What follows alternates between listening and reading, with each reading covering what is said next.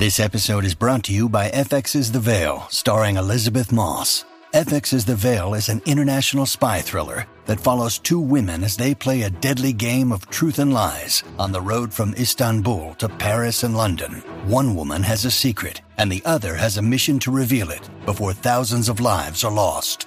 FX's The Veil, now streaming, only on Hulu.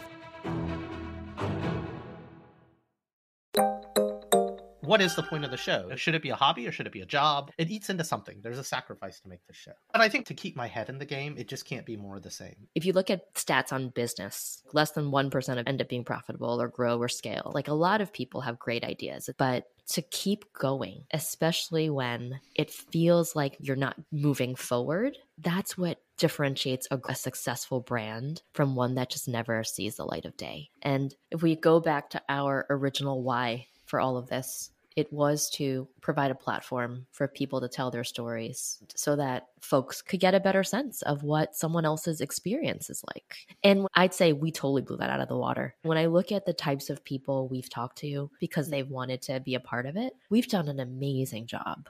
Honestly, like I still I fight back against this. Like people think we're bigger than we are, but we're not an Asian podcast. Like we happen to be two Asian people, but this is an American podcast. Welcome to Modern Minorities. This is a show about work and life, told through the lens of what makes each of us different. I'm Sharon Lee Tony, a Chinese American girl born and raised in New York City. And I'm Raman Sehgal, an Indian American boy who came from Alabama with a banjo on my knee. Through conversations with some really interesting people, we uncover the stories, perspectives, and often unspoken truths about how our guests uniquely experience the world. It doesn't matter where you're from, the color of your skin, or who you love, we're all minorities somehow but we're no one's model minority. This is a show about all of you for all of us.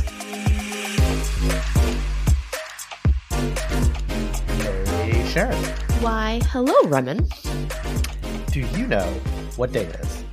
Um, is this like an Ides of March thing? Uh, no, there will be no murders Thank God. That's another podcast, actually, isn't it? yeah, I, I, the the Modern Minorities podcast, Murder Mystery right, Hour exactly. extravaganza. Yeah. Well, it's not International Women's Day. That already passed, and we totally didn't do anything. Raw man, emphasis on well, man. well, one, so sorry about that to all of our female listeners, but two, you didn't do anything about it either. Well, we did. I did as much as I could with what I had. So we did a social media post and we quoted Beth Nguyen. Um, and we also did a little bit of an email roundup of some of our favorite. Okay. All right. So you did, you, know, you did the marketing thing. I did and the I marketing to, thing. I, I, would just like to say for the record on this podcast that some of my best friends are women. Okay. So they better be dude. so, what's the special occasion? It's our 200th episode. Is it? Well, technically, this is episode 201 because we had to get some episodes out for the U.S. Department of Health and Human Services. That's right. See, I, I thought I saw that somewhere. And we are big fans of the Department of Health and Human Services. So the fact that this is 201 or it might actually be 203. uh, someone will have to check the spreadsheet. Exactly. Keeping count. Uh, look, as much as we do want folks to make sure they have their updated COVID vaccines, this episode sadly is not a PSA. Yeah, that one's so. that one's happening next week. yeah. Um. Thank you in advance for doing that one solo. But honestly, we've done more than 200 episodes together, dude. Have we really? Well, again, that's what it says in our spreadsheet. and yeah, some of those were solo episodes, and some of them were our appearances on other shows or features of minority voices on all of your other podcasts. I always feel like it's like having an, another woman in the room. I love all of my podcast siblings equally. Okay. That's what they said in Big Love. Anyway, so they, they or they may have just been replays of special minority moments when we wanted to recognize particular voices yeah, and you know, don't forget inspiring speech excerpts that I ripped from YouTube set to our dope modern minority song. Those are actually some of my favorites, actually. And We haven't done a lot of those in a while. What happened to those, Raman? Wait a well, minute. I Wait mean... a minute. Actually, you're making my point, aren't you? uh look, you got me. Um but you know, since we started this podcast way back when in 2020, when everyone and their mother was launching a podcast, we week after week continue to bring minority voices for all of our majority ear holes each week. So yeah, Apple Podcasts and Spotify is littered with abandoned podcasts that are no longer around. I feel like this is where I need to cue in, like the Sarah McLachlan remembrance montage. no, don't be sarcastic, dude. Making a weekly podcast is hard. I mean, I didn't realize how hard until you started making me do some of these on my own. yeah, uh, try doing three of them. This is a hobby or a passion project that is got a little out of control. But you love all of your podcasts equally, right, Raman? So anyway, um No, it uh for serious, I think it depends on the week. Uh this but this is my first show to make it to 200. So yeah. That's a big deal. That's a really big deal. So let's talk. What are the plans for the next 200? And are we ready to take over the world with our podcast?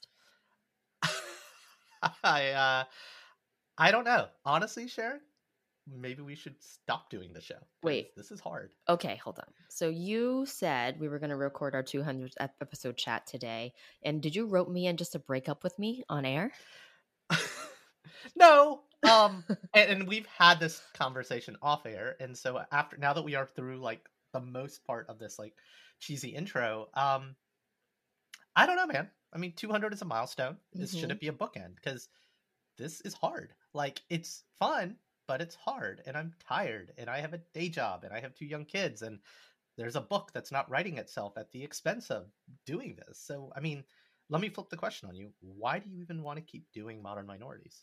Well, I've really enjoyed meeting people that I typically would never have been talking to, you know, and I think my life is such that I I talk to a lot of people, so it's not like I'm just sitting. I actually am just sitting in a room most of the day, but it's not like I'm not interacting with the world, but I don't get to have meaningful conversations with them. Like I might know people because they are really smart or they are great at what they do or maybe I've met them through a connection that recommended, you know, that I talked to somebody, but it's rare that I get to sit with someone and actually get to know their the stories about their childhood or to know like I never ask people what their favorite mom dish is outside of outside of this podcast. yeah. and I should. But those types of things those types of things make me feel more connected to other people and I guess so selfishly that's what I've enjoyed a lot. It's just kind of it's connecting with people on a on a deeper and more meaningful level.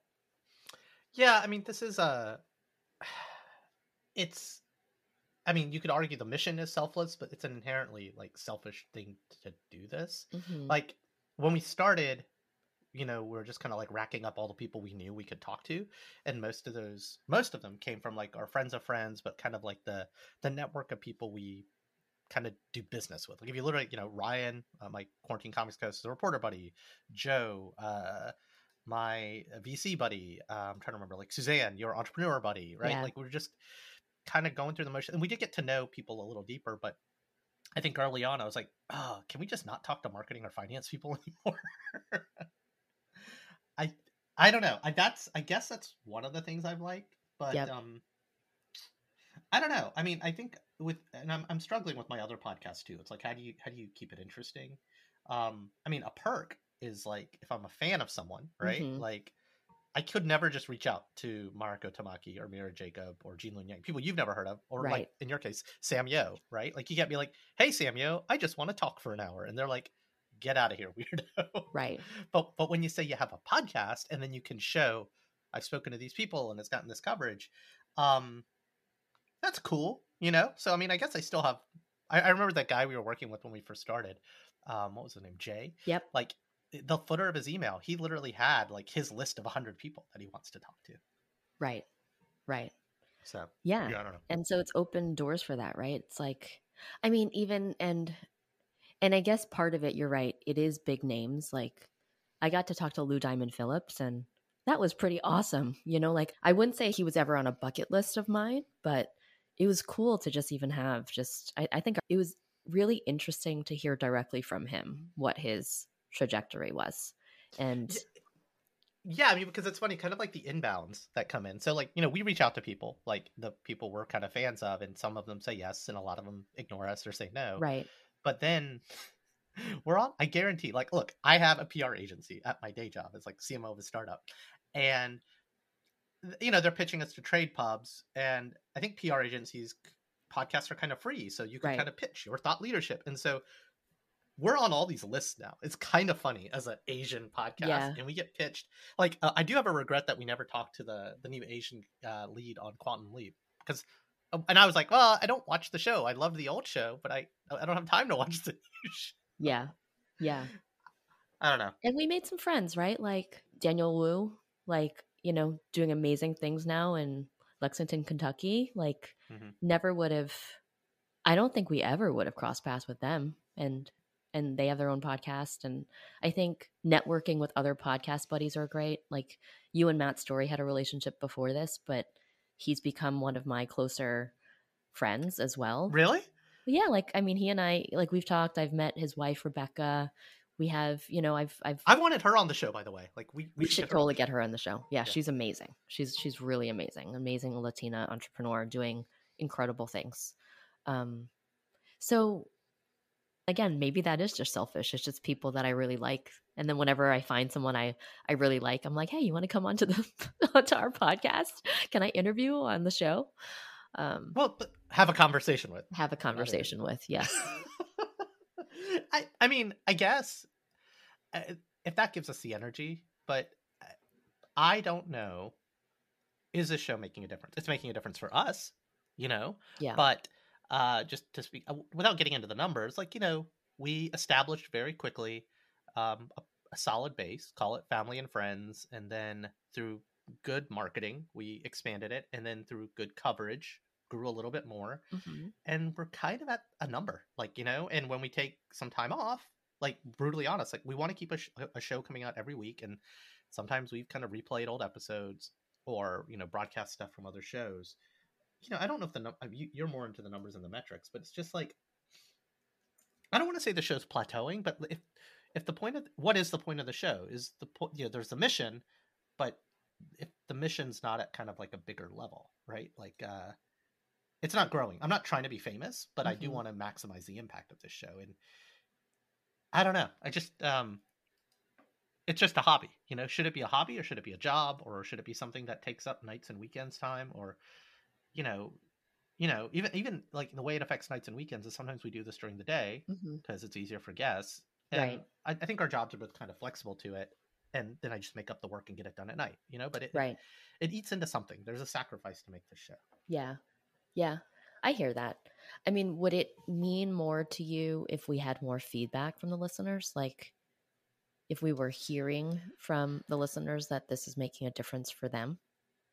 Yeah, but I mean, so one, you know, we're both kind of data business people. The mm-hmm. the the base is small. So it's like 100% of people aren't going to reach out, right? Right. 10% of people might consider and then 10% of those people might write or leave a comment. But um, you know, podcasting is saturated. We're one of probably 10 or 20 podcasts that other people listen to. Yep. Um, we do occasionally get people who we've never heard of writing us, mm-hmm. but usually it's because they want to pitch something or be on the show. Sometimes we, we do get that kind of word, but this is going to be weird. It's like, it is kind of our friends and family who feel comfortable enough to write us. Mm-hmm. Um, and you know, look, go hi mom at modmypod.com. Like, write us if we don't know you because it's not that uh, I don't think we're gonna stop doing this show, but every once in a while, like I get just get the seed of doubt of like, why are we doing this? Who's listening? I, I would argue that all podcast metrics are inflated because I know how the app works, right? I subscribe to a bunch of podcasts on my phone, uh, and they all auto download, right? So I can listen to them when I'm on the train or whatever. Um, and not all of them get listened to. And so, what's that number of? In- so just to play some math, just to be nerdy, right? So I have. Let me pull up my phone. I have. Let's see. So all the podcasts I listen to, let's see, I have. Here we go. So each row is 4, 1, 2, 3, 4, 5, 6, 7, 8, 9, 10, 11, 12, 13, 14, 15, 16, 17, 18, 19. So about 20 times 4. So that's 80 podcasts on my phone. And I, probably not all of them auto download, but let's say 25% of them. So 20 podcasts auto download. But I really only listen to like five or six. A couple of a couple of them are mine, right? Just because sometimes I want to check the quality. Yep see what the ad insertion looks like. Some are my friends who that's kind of how I know there's a littered graveyard. A lot of our friends who kind of were, had already started the podcast journey or started it after us, you know, I won't name names, but some, you know, haven't updated since 21. Right. friend Matt Story, who you mentioned, he's still dropping them. Yep. I should ask him why he keeps doing it. You know? yeah. He takes better breaks than we do. Um, I don't know. I just even some of our potluck friends, like there's one again. I'll, it'll remain nameless, but I was really impressed by this one, and uh, the host, she, you know, to to kind of self care, she decided to pause. I don't know if she's on indefinite hiatus. We right. have another close friend from the Asian podcasting circle that you know, she had like a proper brand and a thing and pretty big names, and she just stopped. Yeah, you know, so it's just like, does everybody just stop eventually? There's some people who keep going is it a bad habit? Is it an addiction? Um, I don't know. I well, I need someone to write me and tell me. Yeah, like, that they are. I can tell you, and I'm very biased because I'm on the show with you, and we're creating it as we go. But mm-hmm. when I think about this in terms of an entrepreneurial effort, because that's really what this is, right? As much as this is not a profitable that's not true, actually. I think we might, you know, we might be doing. No, no, we joke. I think we should code ourselves as a nonprofit. I know. We really yes, should register as a nonprofit. Yes, because we get like the big, you know, we do get occasional sponsors. We do. We've got the algorithmic stuff happening that we do. I don't know if the juice is worth the squeeze. Sorry, James. Yeah. In the UK, um, but like I think we spend more than. I mean, maybe the we, absolute... we do in terms of time. Yes, like if every hour of our life was worth a certain number of dollars. We definitely do. It is. We put in like from a sweat equity perspective, we do. So, um, but where where I was headed with this is, if you look at stats on business, right? Like less than one percent of businesses succeed or end up being profitable or grow or scale. Like uh-huh. this whole idea of a littered graveyard of things that just come to an end is is pretty common in the business world. Like a lot of people have great ideas. It's very easy to register for an LLC. You know, it takes like five minutes online. You can totally just buy a domain and start a website. But to keep going, especially when it feels like maybe you're not moving forward, that's what that's what differentiates a great business or a successful brand from one that just never sees the light of day.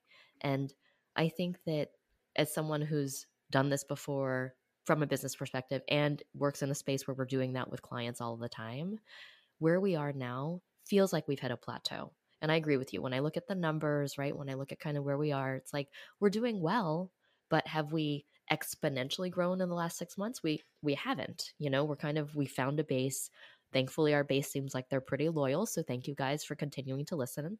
But more stickers for everyone. Email us. more stickers for everyone. Exactly.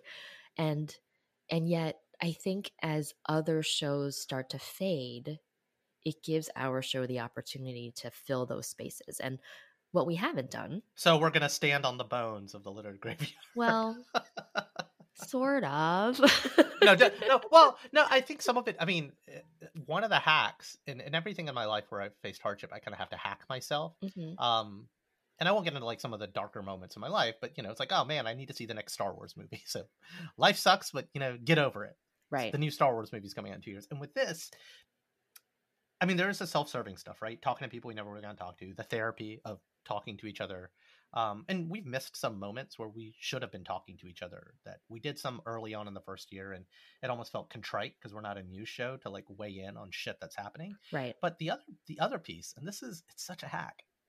It's the stubbornness. Like it's like, yeah, mm. all those other guys didn't make it. Yeah. We're gonna make it to 200. Yeah. But now yeah. we've made it to 200, and it, it's I don't want to say it's empty calories, but it is an empty. It's not an empty feeling. We've accomplished a lot, but it's like uh, you need more than that. You need more than the stubbornness that we're going to make it to 400. Yeah. You know? Yeah. To me, the stubbornness has got to mean, I think we laid out a goal like this in year one. It was like, hey, if we don't hit this metric, what are we doing? Right. And we've kind of softly hit it, but then we never kind of like blew past it. Right. right. Which is, it is one of those metrics that people do pay attention if you, if you're in this weight class. And you can go, there's this website called Listen Notes mm-hmm. where, um, you can look up any podcast, and they basically, based on some public data, they put it all on a distribution curve.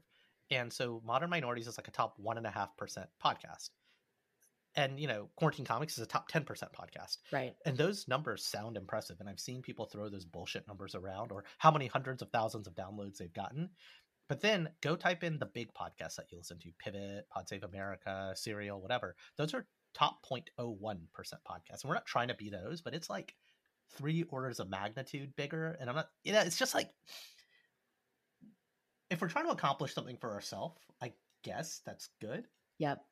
Yep. As long as that's a meaningful thing and not an empty thing like a number. Then I, I don't know. I, I don't well, know. Like that's hitting where, 200 is impressive. And this is where, like, I'm going to bring us back to our initial strategy discussions. Like, you and I are such marketing nerds, right? Like, Win over the white people. Win over yeah. the white people. kind of, but not really, right? Like, our that's what. Well, we were doing that before the podcast. We were. That's why we're yeah. as successful as we exactly, are. Exactly. But can, wait, can I can I say something? I'll put this in the show notes. Go ahead. Uh, Hasan Minhaj did like, and I have mixed feelings about him. Um, but Has- he is very talented though. Hasan Minhaj guest hosted the Daily Show for a week now that Trevor Noah's gone, uh-huh. and him and Ronny Chieng have this like it's semi-scripted like five minute argument between the Indian guy and the Chinese guy. Oh it gosh. is um hilarious and worth watching. I have uh, to watch it. Yeah. Okay. Sorry. Go ahead. is it like a different version of me and you? Uh, no, but with funnier people. Funnier. Yeah, yeah, they're yeah, way yeah, funnier yeah. than we are. Way, no, it's pretty, it's pretty, it's pretty fucking contentious, and they get into some of the the beef between our two kinds of Asians, you know. Yeah. And so it's, uh, anyway, I digress. Sorry, you were you were trying to talk me off. I was trying to talk you off the ledge. I was saying that um, if we go back to our original why for all of this, it it was to provide a platform for people to tell their stories, and so that folks could folks in general right but mainly the majority however we define that could get a sense we're all majorities. Because we're all we majorities all right in some way um, could get a better sense of what someone else's experience is like. And when i go back to that as a success metric i'd say we totally blew that out of the water i mean when i look at the types of people we've talked to the people we've invited on the show, the people that have reached out to us on their own because they've heard the show and they've wanted to be a part of it we've done an amazing job with the amount of diversity, the amount of various experiences, types of stories that are being told here. I mean, we're, we're pretty like we're pretty standardized and pretty pretty uh, tight with the types of questions that we ask. We're basically asking everybody the same ten questions every time different, they're here. different answers, right? But it's yeah. always different answers. And well, I think we've gotten better at like finding either a soapbox, uh, whatever we're bringing to the episode that week, whatever's on our mind. Not that we're a news podcast, but we have different baggage on different weeks. But then also, you know, wanting to thread a needle deeper on why we brought this person in. So yes, it's the life stories, the bookends, but the meat of the sandwich is, uh, yeah, it's it's. I like it when we can kind of jazz it up a little bit with the middle of the show. Yeah, especially when we bring back guests or when we have done like you know, when we go in on, you know, it's funny. Our Chinese New Year or our Ramadan episode is kind of the same every year, yeah. But it's with different people and different right. takes, and mixing it up that way is always. um I think that's to me to keep my head in the game. It just can't be more of the same. And honestly, like I still I fight back against this. Like people think we're bigger than we are, but we're not an Asian podcast. Like I just we happen to be two Asian people, but you and I aren't very Asian by all standards of a lot of the Chinese American yeah. people I know and Indian American people I know. Yeah. Right? Like yeah. Um like I think I, I told Matt multiple this is an American podcast and a lot of the inbound still is I mean we do get inbounds that aren't Asian, but a lot of the inbound is, hey, I'm a XYZ Indian entrepreneur or Chinese entrepreneur. like, okay. I yeah. It. I yeah. get it. Kind of why I want to take our faces off the front of the podcast for that reason. Well, I think but I think that alone is is almost like a statement to to justify what we're why we're doing what we're doing. Like mm. you and I are Asian American and we present as Asian American. Like I don't know how else to say it, right? But I look Chinese and you look Indian. And uh, we get typecast or we get stereotyped as an Asian podcast because we are. And so so I don't know what that like. Yeah, but but that, quarantine comics, even even though quarantine comics is part of the Potluck Podcast Collective, this Asian thing that we're part of, it's really two nerds. We very rarely, I mean, we do sometimes bias to certain Asian creators like Gene Luen Yang and Mariko Tamaki and a yep. few others, right? But we're just two nerds. And like to me, that's what are Sharon and Raman? What's the common denominator between what we want to do with the show that isn't Asian, you know? Mm-hmm. Um intellectually, empathetically, like curious people, right? Who Right. I mean, the other thing we have in common is and we talk about this quite a bit with our kids, like we're both in mixed race relationships and the way our we think about the way our children are going to navigate the world. I think like I'm going to get hit by a bus at some point in the next 10, 20, 50 years and that's a metaphor for dying, right? Right. But you know, it's kind of, you know, is my daughter going to have these tapes or my son going to have these tapes and are these valuable? I don't know because my wife doesn't listen to these either, you know? Like, yeah. Does your husband does your husband listen to the show? He does sometimes, but very rarely. I think um earlier in our seasons yeah. he was listening probably to almost everyone and yeah, that's kind of faded out. The kids My wife will... is like I listen my my wife's like I have to listen to you enough. Yeah. exactly. but but they will sing the theme song every now and then just to tease me. Like if I walk into a room late or something, like all three of them would be like bum bum bum. I'm like, shut up. Uh, by the way, okay, so like the song has grown on me. All the podcast songs that I have grow- have grown on me. Yeah. I remember when we were like reviewing clips. They're all so cheesy. Like objectively, as a, as oh, a lover I, of music, I love we... our theme song. Are you kidding me? I actually, I would, I, I, I should actually make it my ringtone. I love our theme song. Oh my god! You know, I don't actually know how to do that on my phone. I just set it. we should, yeah, I yeah. should try to figure that out. And every time someone calls me, dun dun dun. I think, I think we should get. um I would like pay good money to hire other musicians to cover the song. So something we do on Quarantine Comics oh. originally. So we have this weird sci-fi thing, um, and it's got. Oh, I, I want to show you something actually. So this is in the recording software, not in like post edit. Yeah. Um, that we use. So um, I can like I have a button I can press to put our thing in, right? I love that. Uh, and yeah. that's gonna. Sh- and our quarantine Qu- comics one is this.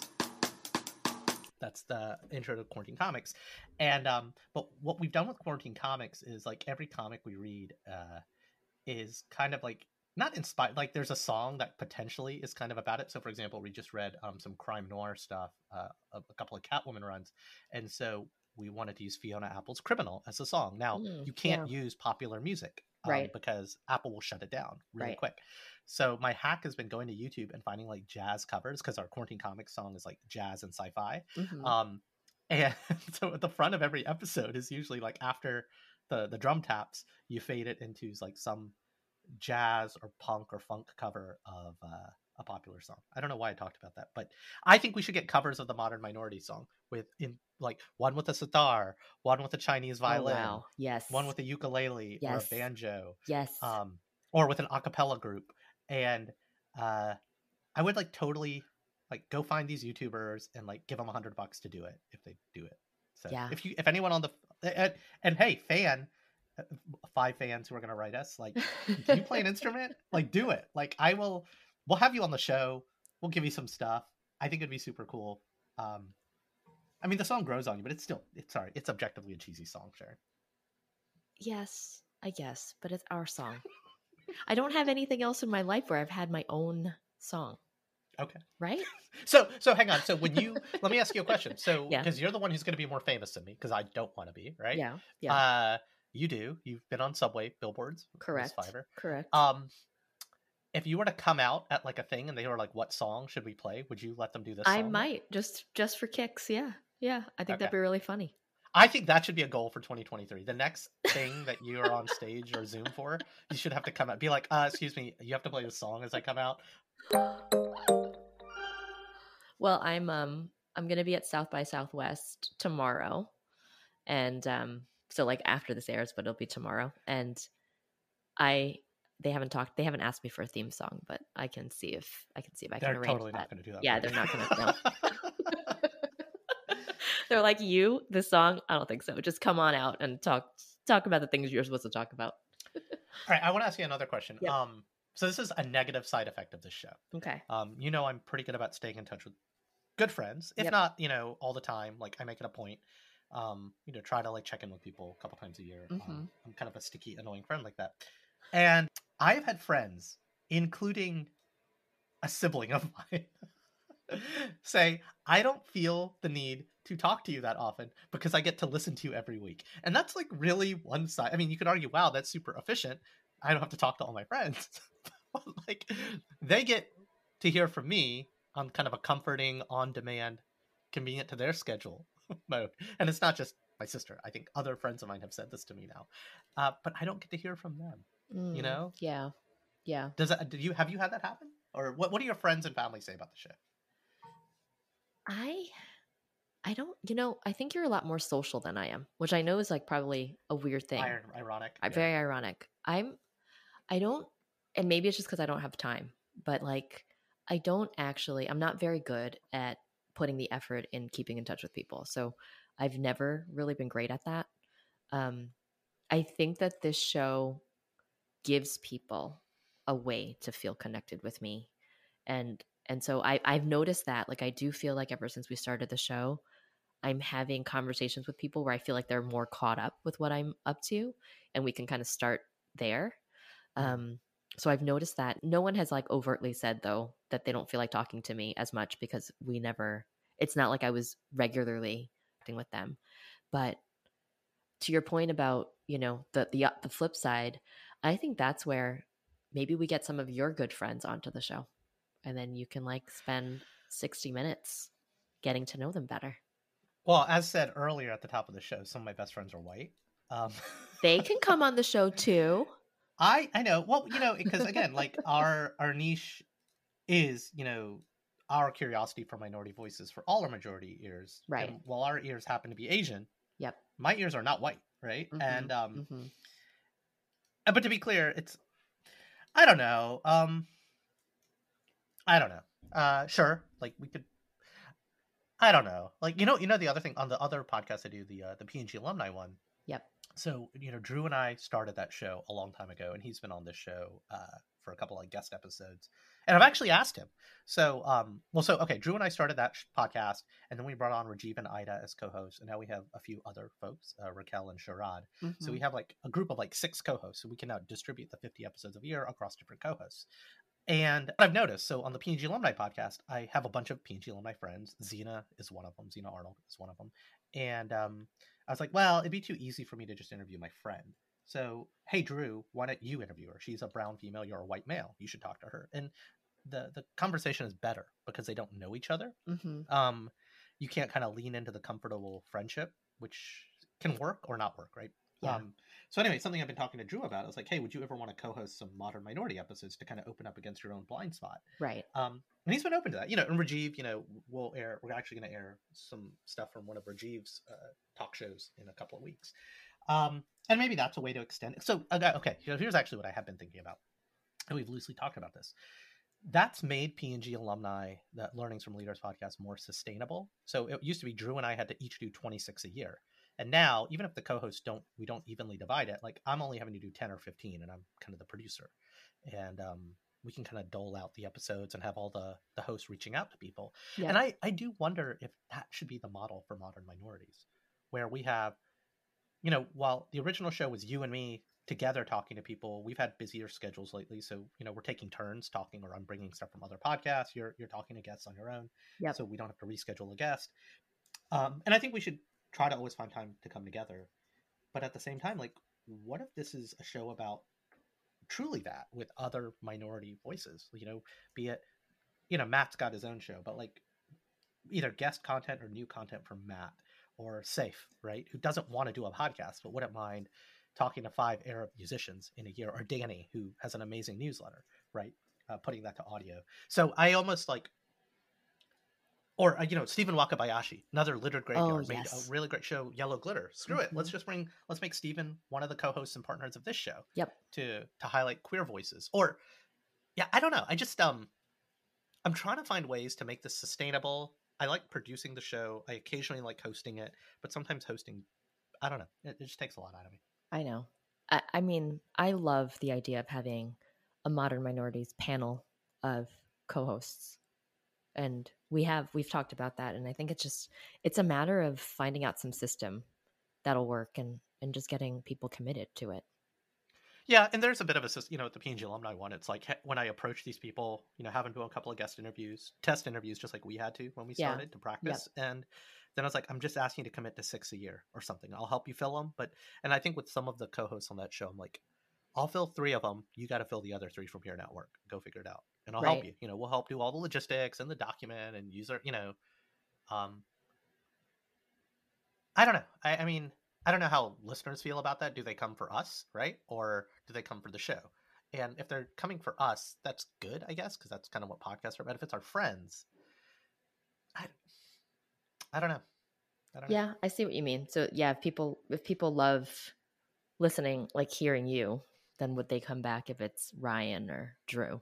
Well, I think if, if it's us as the majority of the show, pun intended, right? right? Like, yep. I think it's okay. And even, I don't know. I mean, I view this, is this show about us or is this show about the mission? You know, and if it's about, it can be a little bit about us because the self serving, you know, if we get to talk to Mira Jacob or whatever, cool. Um, but so uh, Misha Euceph's a great example, and I was going to bring her up later, but like, could I bend over backwards to try to talk to her? Sure. And that would be so cool if I still get the opportunity to meet her and talk to her. But mm-hmm. Rajiv just had a great conversation with her on his show. So, and a somewhat lazy guys, sorry, it's hard to fill weeks because we have day jobs and kids and all these stuff.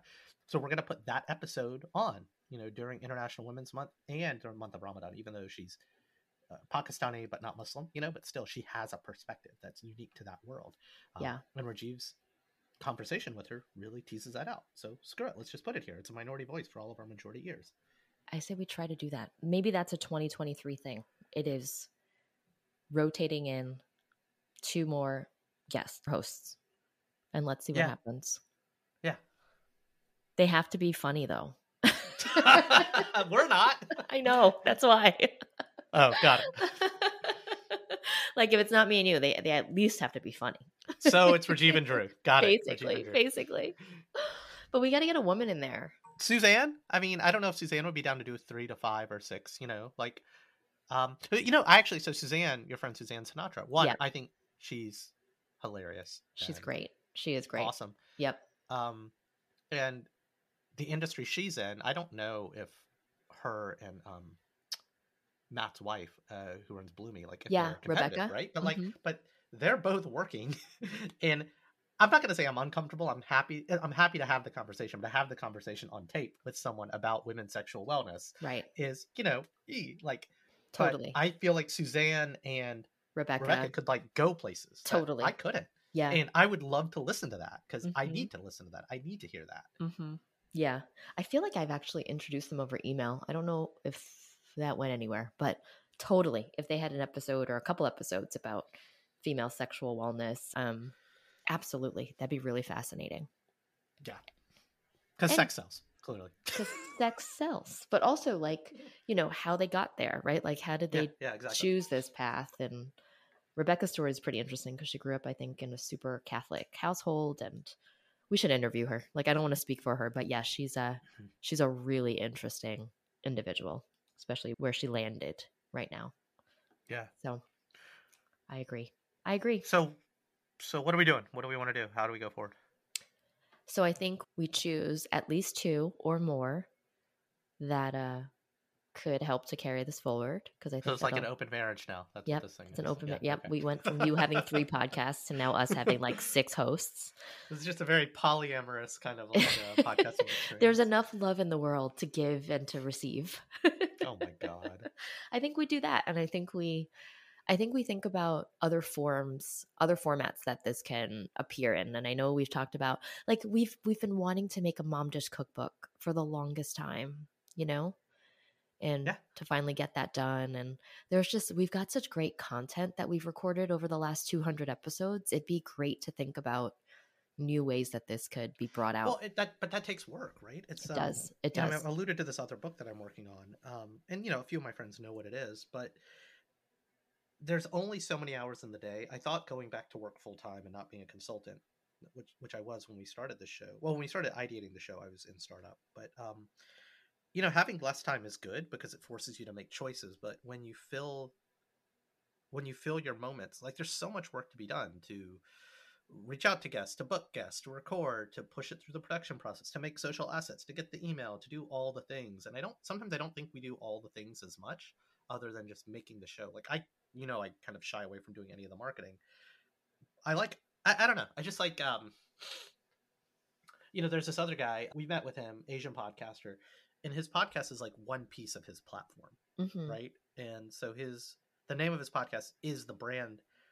And I don't necessarily want to be a speaker and come out to the music, so to speak, but that's what he does. Mm-hmm. And he's literally been to the White House, like, you know, for the thing right. that he does. Right. And again, that's not why I'm doing it, but it's just I would make the argument that his impact is wider even the people who it's not that he has fans that see him on stage are like, oh my god, it's that guy, but he's afforded the opportunity to kind of take the platform to other places. So right. new people will hear it that wouldn't have otherwise, and some of them will come along and check out the podcast. And I don't want to be a I hate this word like multi hyphenate or like you know like you know transmedia uh like oh across all these things they're such buzzwords but right. uh I don't know I mean if, is that the thing that broadens the impact because you'll only kind of get so many people to listen with the kind of methods that we're doing probably if, I mean it's worked for him right and he I mean he's brought it like way beyond too I think it's like he's also developed other. He actually makes money off of this. Yeah, he, he makes, makes, money. He does, and he also like he started some other network. I forgot what it was now, for what it was called, yeah. but it's almost like a network for Asian American creators. And so he's really thinking. He's thinking much bigger. He's thinking about this as like an enterprise opportunity. Yeah, and I again, I uh like sometimes we get invited to those conversations. You know, there was that other project I was working on with a big yeah, media entity, right? And it's just like I, I feel like yeah, that's the way to get bigger, faster, to go kind of chase the dollars and the impact. But it's just like, I don't know. Hey man, it could just be you and me talking to each other every week and recording ourselves. That's where this started. That that is true. That is true. And we've done well with that. So we don't. we also don't have to feel like we have to like you know compete with everybody else either. Like I yeah. I'm very this this lights me up in a way that nothing else does. So even if it's really at the end of the day, it's me, you, and our moms who actually never listen to this. It's like we always joke that like, oh, the only people that would listen are our moms. Our moms don't even listen. Um, or they don't tell us that they do. They don't like... tell us. That's true. Or they don't tell us. I think my mom does listen. Hi, mom. but she's never mentioned it. She's actually never mentioned it. It's pretty funny.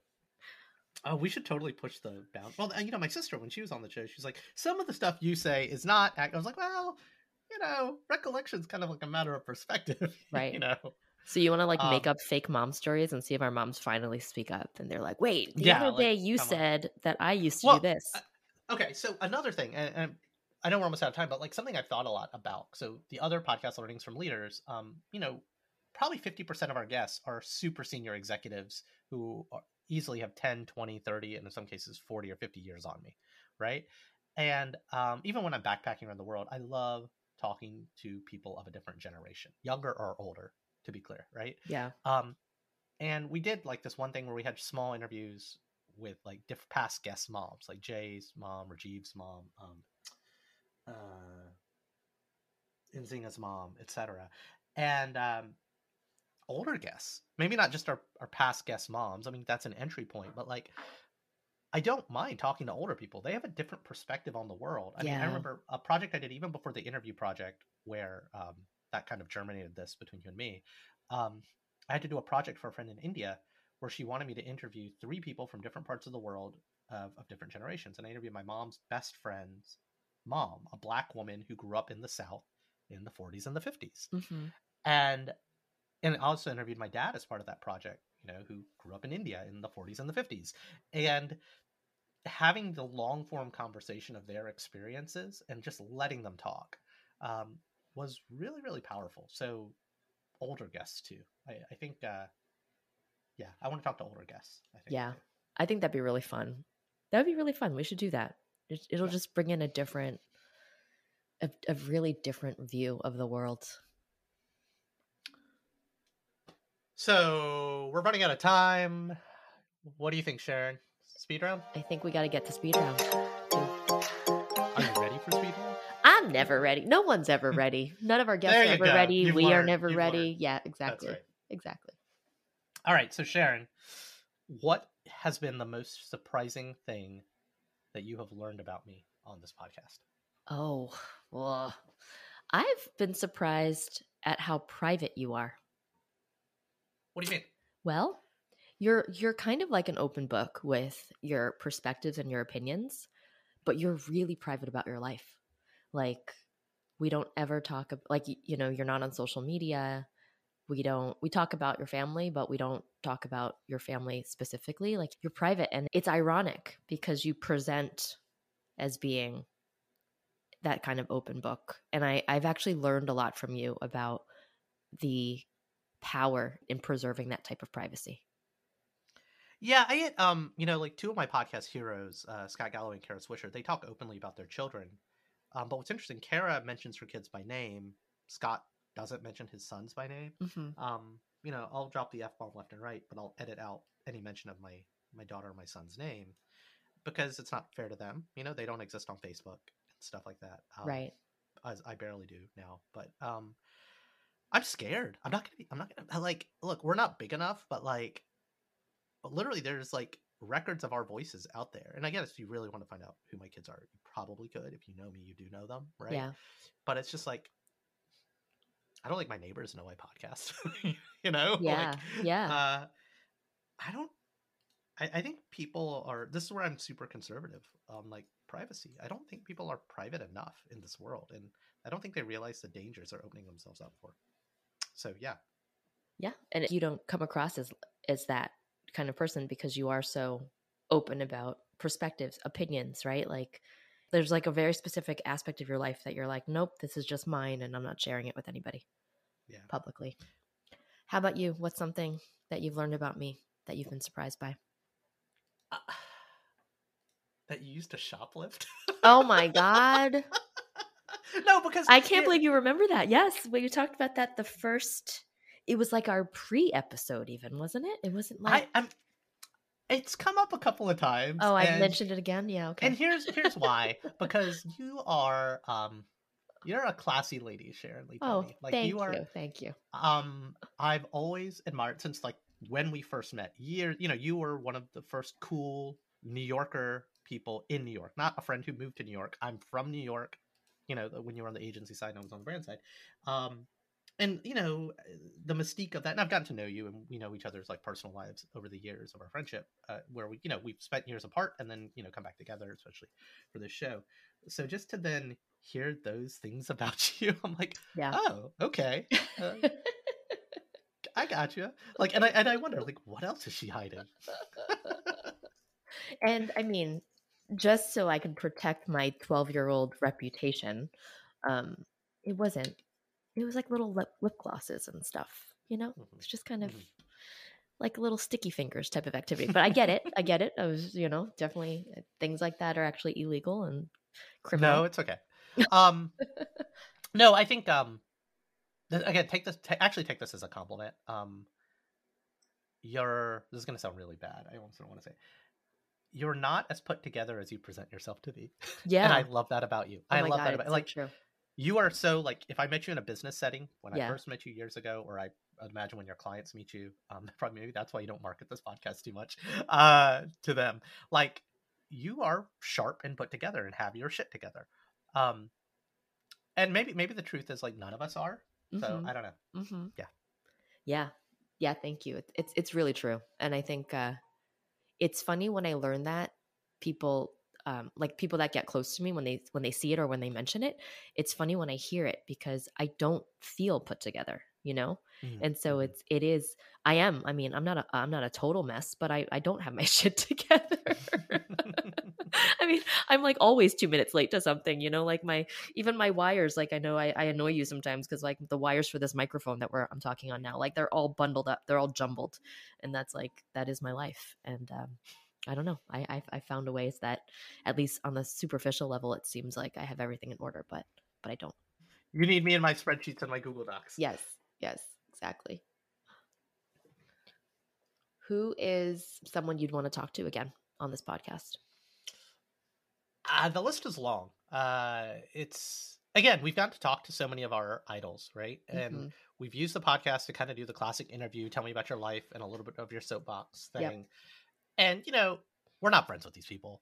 We have a friendly chat, and some of the less famous people stick around and stay friendly. Um, we got Jen Wang, Liz's comic creator. I like to come yeah. on comics once. Yep. Um, but for the most part, we haven't gotten to have like the friendly conversation about another topic with someone. Mm-hmm. We've even had a few people say, uh, "I did the show. Sorry, thanks but no thanks." You know, so and they'll remain nameless. Like I get it, they're busy, and we're just podcasters, and we're on the circuit.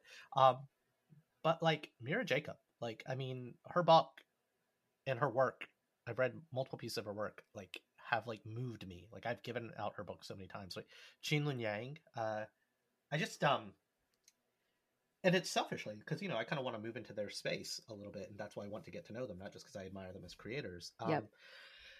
But even someone like Svante Myrick, right? Just it's like these are people who are just you know doing the job, following their calling, and doing it so well. And I just want to talk to them about other stuff beyond their life and their story. You know, Yep. I, I kind of Yep. want to be friends with them, but it's Yep. cool. I get it. I'm not in their weight class. I, I just a marketing guy who has a podcast, right? Like, um, and maybe I need to like go into their weight class by going and making the other stuff. So yeah, going deeper with some of them. What about you? Who, who are some of the guests that you would want to talk to again?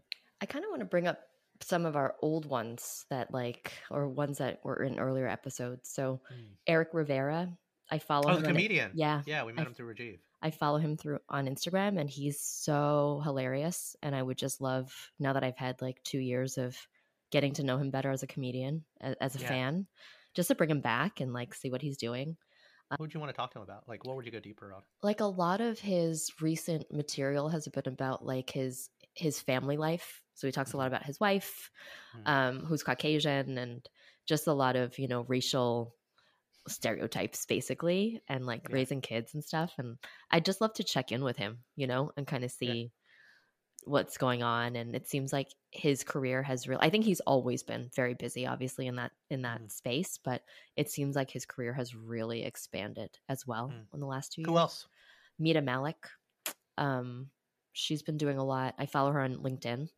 Do you listen to her show? Uh, what is it? Brown Table Talk. Yeah, I've I've listened. I don't listen regularly, but I've definitely listened to episodes, and it seems like she's just making really big waves too, in not just in the podcast space, but really in the, you know, the the female on like empowerment space, um, that diversity space. So she seems like someone I'd want to keep in touch, like just kind of bring her back and see what she's Mhm. going on, what's going on with Mhm. her. And then Tyann Benali, do you remember her? She's um yeah, no, that's that's my best my best friend. Uh, I think I met her through him, uh, and she's indigenous. And Yep. yeah, yeah, yeah, yeah. She's yeah. I mean, you know, we don't. There's some minority groups that we don't speak enough to. We don't. and Mm-mm. indigenous is a blind spot. Queer, believe it or not, is kind of a blind spot too. Yeah. Um, Yeah. Yeah.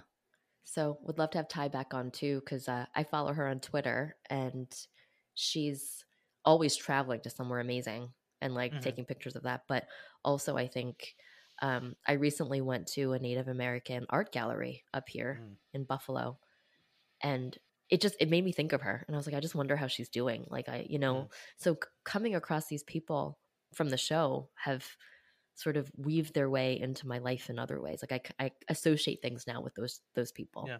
Yep. Well, we should. I mean, uh, we were talking about how do we keep the show going. Like, we should just reach out to all of them. and We should. come back. Yeah, we should have repeat guests. Yeah. Reunions. Um, who is someone new that you want to talk to on the show? Someone new. So I've got I've got like my little bucket list of people. Yeah. Most of them are celebrities. Jessica Alba. I would love to just spend half an hour with half her. is half Hispanic or all Hispanic, I believe. Yeah. She's uh I think she's made is she all Hispanic? I think she's got something else, but mainly, yeah, majority Hispanic, I believe. I should actually know that a little better. But she's someone. Um okay. Michelle Yeoh, because she's winning all of the awards right now for like every basically every, you know, every movie that's uh, every movie award that's coming out. She's doing a major sweep. So- Uh, every, every award all at once. Ev- all Uh, at once. How about you? I- Well, okay, hang on. She's Asian though. Come on. Like, I know. I know. you know, my dad texted me the other day actually, and he was like, "It's been a while since you've had an East Asian on your show." He says, because he listens, Because Raman 'Cause- keeps declining them. and and because he is one of our loyal listeners. I think my dad has listened to every single episode. So hi, I dad. I did not know that. Yeah, hi, dad. Like dad listens. Why is it? Will he come on the show? Maybe. I or think, no, no. Even and maybe you don't do like. I'll I'll interview him without you. should like, interview I, I my want to know about his life. And, Yeah. I'll ask him. I mean, he's And you know, we we actually I, I was joking with Rajiv and Drew about that. Um, you know, co-hosts on the other show. Uh, some of my co-hosts on the other show, and I was like, we should all interview each other's parents, like kind of round robin it. yeah. Like, I think that'd be um, fun. yeah, I I think there's something there. Um, me. Uh, so Dan Santat. Uh, I don't know if you know him. He he is Asian. So but- you can't you, can't count him either. well, he's not my Asian. He's not my kind of. But he's, a um, different Asian.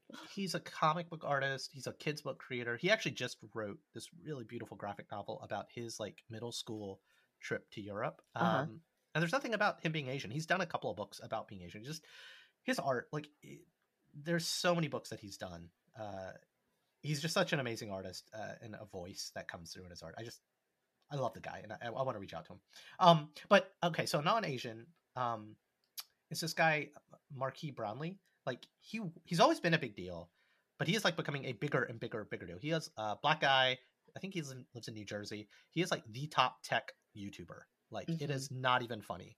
Yeah. Um, so yeah, and, and you know, again, there there's some people that come across as Indian, but they're Muslim. Like I'm more Muslim voices. Like I'm an atheist. I was raised Hindu, but like they're like Fareed Zakaria, Misha Euceph, who we're gonna air Rajiv's chat with her, Mehdi Hasan, who I've been listening to. He's an MSNBC host. Like I just find these people just like fascinating intellectually, and I'm just like in such admiration. So it's kind of like hero worship to get to talk to some of these people. Yeah. But uh, I don't know. To be fair, there are a lot of white people that I also want to use this podcast as an like who? to talk to. Like who? Oh well, okay. So Patrick H. Willems, I don't know if uh, he's like a YouTuber as well. Um, but then Rivers Cuomo, uh, the frontman for Weezer. Yes, I'm a Weezer super fan. well, no, no, no. I'm a, I'm a Weezer super fan, but like just there's some really interesting articles about this guy. Um, and he's just he's a father he works really hard.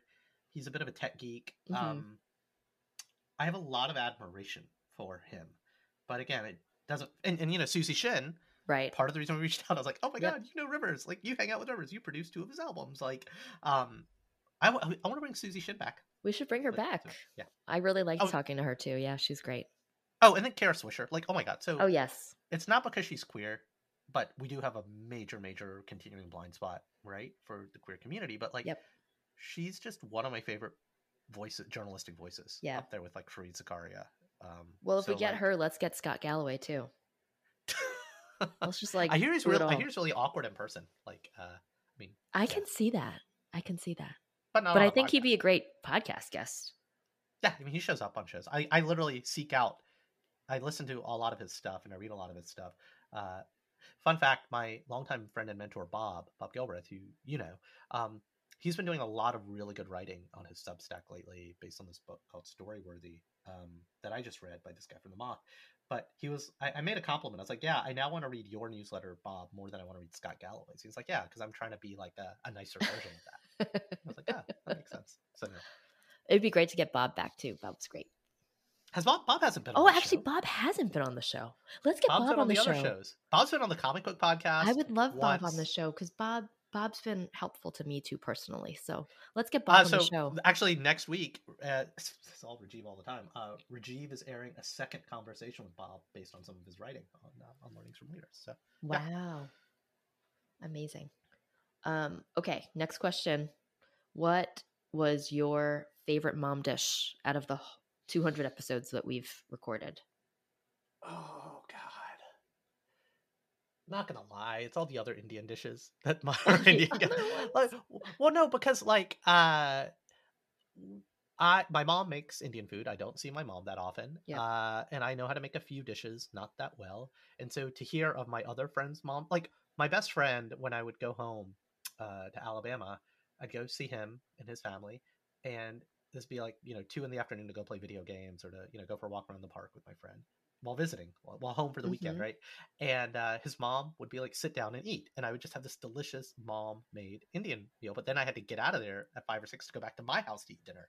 So just like, um, I don't eat enough mom cooked Indian food. Yeah. So every time we have like a South Asian guest and they mention something, like there's a, there's this, uh, there's this Malaysian restaurant near my office in, in the city.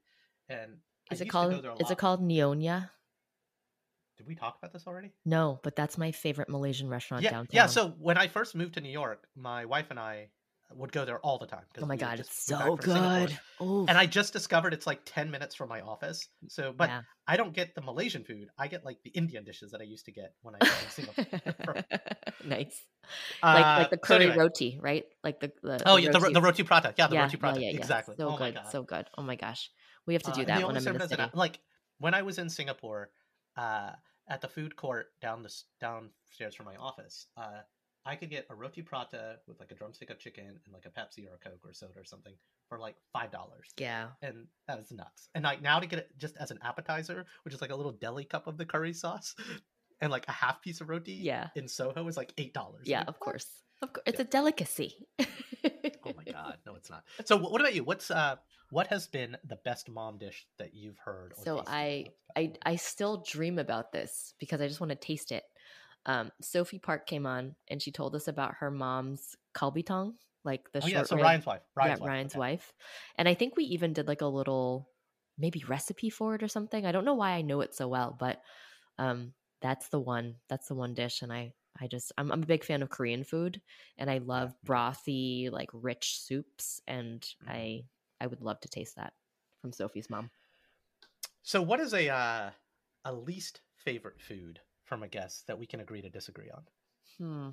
I think one of our guests has definitely said licorice. I don't remember who, but I'm not I'm not a fan of licorice. Nice. How about you? I mean, anyone who talks shit about cheese or pizza is. oh yeah, yeah, yeah, yeah, yeah. Like, I mean, I get that a plant based diet is healthier, and we've slowed our meat consumption in our house somewhat, right? Yeah. But I, uh, I can give up on eggs. I can't give up on cheese. Right. I think we've only had at most three people though. So out of two hundred, from what I remember, I'd say two people may not have liked pizza. Yeah. And they've and never they're, and they're never the coming back. Joe. We're never inviting them back because you know we can't be your friend. I literally just had a beer with Joe the other day. Uh, I should I should have given him shit about that. Um, so Sharon, um, what does being a modern minority mean to you 200 episodes later? Oh, I like this question. Being a modern minority means after 200 episodes, it means knowing full well now that there are definitely so many different lived experiences out there and that every person that you meet is an opportunity to learn something new and to enrich your own understanding of the world. How about you? Listening. Yeah. It's uh I don't know, we we say it in the the intro or the outro like we're all modern minorities. Like mm-hmm. listening. And we have to listen like cuz we're also majorities. Like we have lived experiences that are privileged and uh the guy down the street or the person that you don't know well enough because you only want to hang out with people that look like you, come from your worldview. Um, just listening. I want to listen more. I love that. So I'm glad we've decided live and in real time because none of that was scripted. That we're going to keep going and that we have a plan going forward. And I'm, I'm excited to see what the next 200 episodes means for us from. And I'm really glad we're doing this together. I am too, and I'm a little bit scared. Aw, well, I'll be here to hold your hand. Don't worry. Oh, and that's our show. Like what you heard? Please subscribe, leave a review, and a five star rating on your favorite podcasting platform. Now more than ever, people need to be hearing these stories. Please share our show with a friend or three. Want to learn more or got something to share? Visit modmypod.com or email us. Hi, mom, at modmypod.com. You can also follow us on Instagram and Twitter at ModMinPod. We'd love to hear from you. Now, here's a preview of our next episode. That's it for now. I've been Raman Sehgal. And I'm still Sharon Lee Thony. Remember, we're all modern minorities out there. We'll talk to you soon.